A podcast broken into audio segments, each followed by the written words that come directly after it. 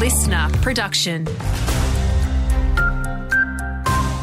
Hello, Isabel Everett here. RFS crews are desperately trying to contain that bushfire that started at Abermain yesterday, ahead of dangerous fire conditions returning tomorrow. We should find out more info today about just how much damage has been caused. It's feared homes may have been lost in the inferno, which is still being controlled this morning.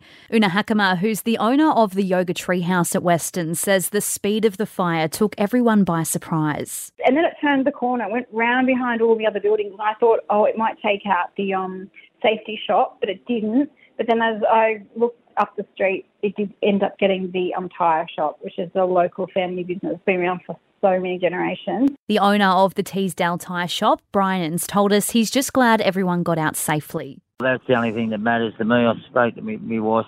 We spoke this morning, and she was crying. I said, "Look, the, the tears would have been a different colour if someone was hurt or killed. You know, let's be thankful." While some great community spirit was also on display, the Kurri Rotary Club and other volunteers turning out to feed and water the hungry and tired firefighters.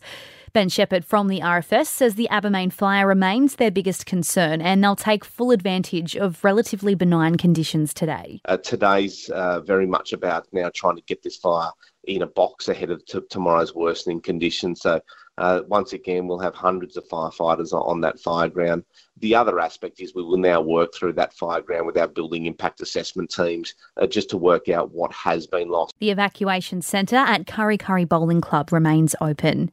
While crews have brought the fire near West Wallsend that yesterday blocked the M1 under control and are now conducting backburning operations along Cemetery Road. There is an evacuation centre for that fire too at the Wallsend Diggers. The Red Cross is encouraging people who might be separated from family and friends to contact their Register Find Reunite service.